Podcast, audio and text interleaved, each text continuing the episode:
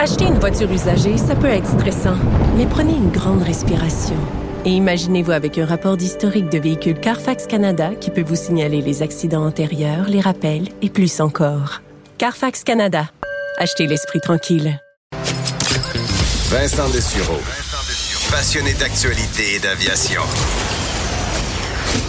Bon, il pilote pas seulement un avion, il pilote aussi une émission. VES, de 11 à 13. Cube Radio.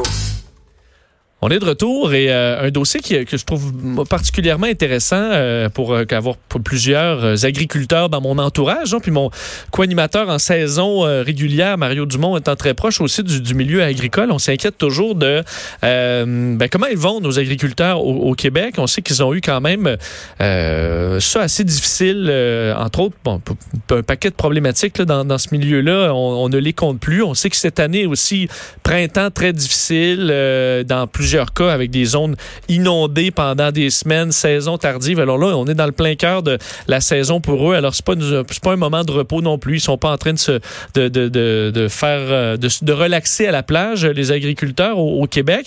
Et euh, une nouvelle problématique qu'on voit de plus en plus qui s'ajoute au, portrait pour les agriculteurs qui sont aux prises avec euh, de la pression d'activistes véganes. Donc qui dans certains cas vont leur envoyer des messages haineux sur les réseaux sociaux même dans certains cas, se présenter sur leur, sur leur ferme pour les dépeindre évidemment comme des, euh, comme des salauds dans certains cas. Alors, une couche de plus sur un milieu qui euh, est souvent pas assez valorisé euh, parce que dans bien des cas, j'ai l'impression que la ville s'est séparée de plus en plus de son milieu agricole. Puis nous, la nourriture arrive à l'épicerie comme par magie, puis on oublie de tout le travail qui, qui mène à tout ça. Puis il y a moins de relève dans le milieu agricole aussi. Oui, moins de relève. Ils peuvent, les, les agriculteurs peuvent prendre de moins en moins de vacances. C'est une, réalité qui, pour eux, est très difficile en ce moment. Ils n'ont pas besoin de ça en plus. Difficulté de passer d'une ferme de génération en génération aussi parce que tu te retrouves avec une ferme qui vaut une fortune, mais qui vient pas nécessairement avec de gros salaires. Alors, la tentation de vendre euh, est, souvent, euh, est souvent très grande pour, pour bien des gens. Pour parler de la situation et de ces nouvelles problématiques qui touchent euh, le milieu agricole, les psychologues spécialisés en agriculture, c'est un dossier de Radio-Canada qui nous a mis la puce à l'oreille sur le dossier. Euh, Pierrette Desrosiers est en ligne. Madame Desrosiers, bonjour. Bonjour, M. Dessureau. Vous allez bien? Très bien, merci. Et vous? Euh, ça va très bien. Euh, je le disais, je me trompe pas que quand même on arrive à plusieurs couches, disons, de problématiques qui touchent notre milieu agricole au Québec.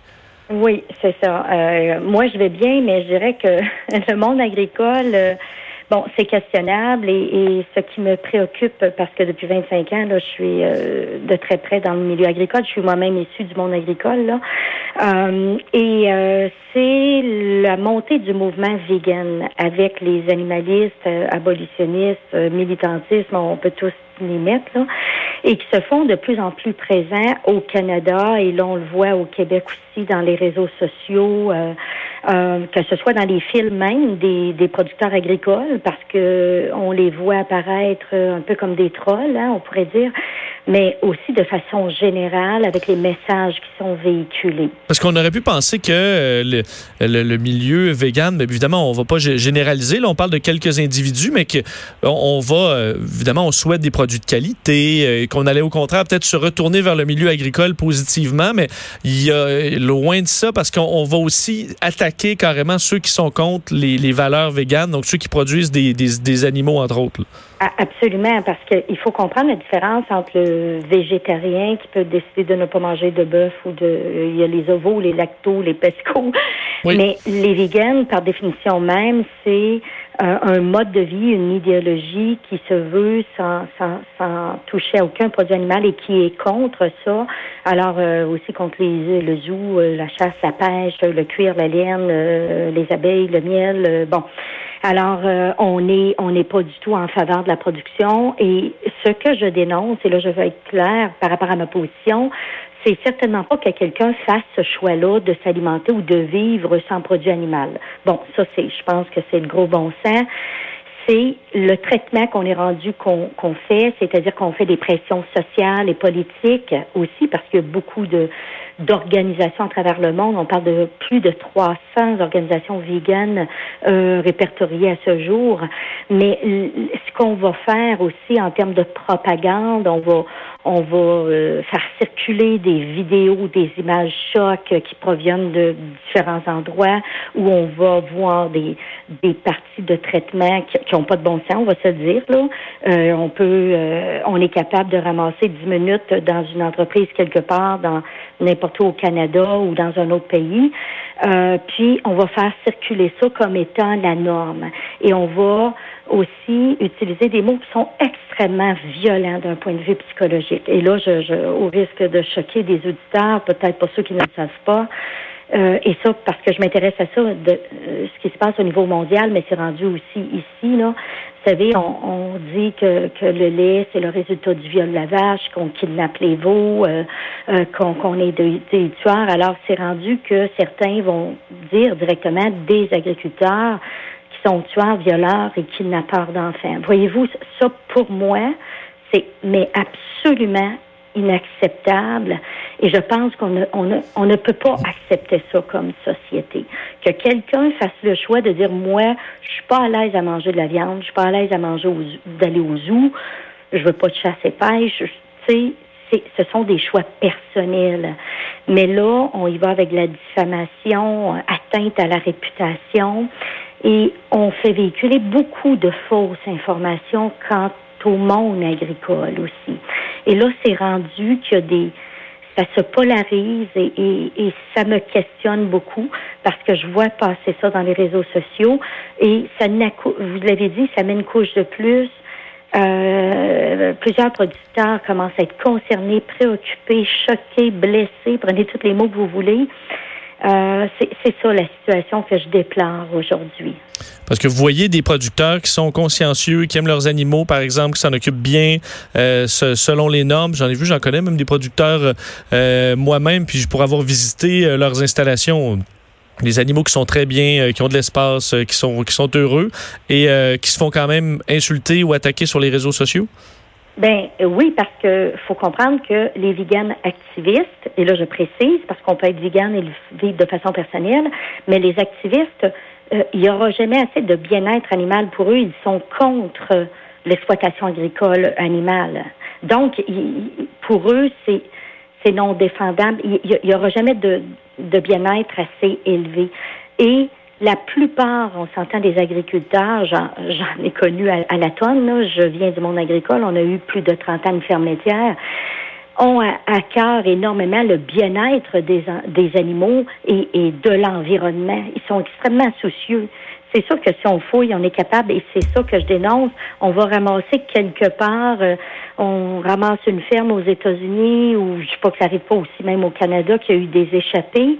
Mais euh, à la blague, j'ai dans mes conférences, quand, quand je parle de ça, M. Dessureau, j'ai dit si on ramasserait les 10 minutes des pires parents au Québec, ben je pense qu'on voterait pour toute euh, la ligature, pour tout le monde, de la vasectomie, là.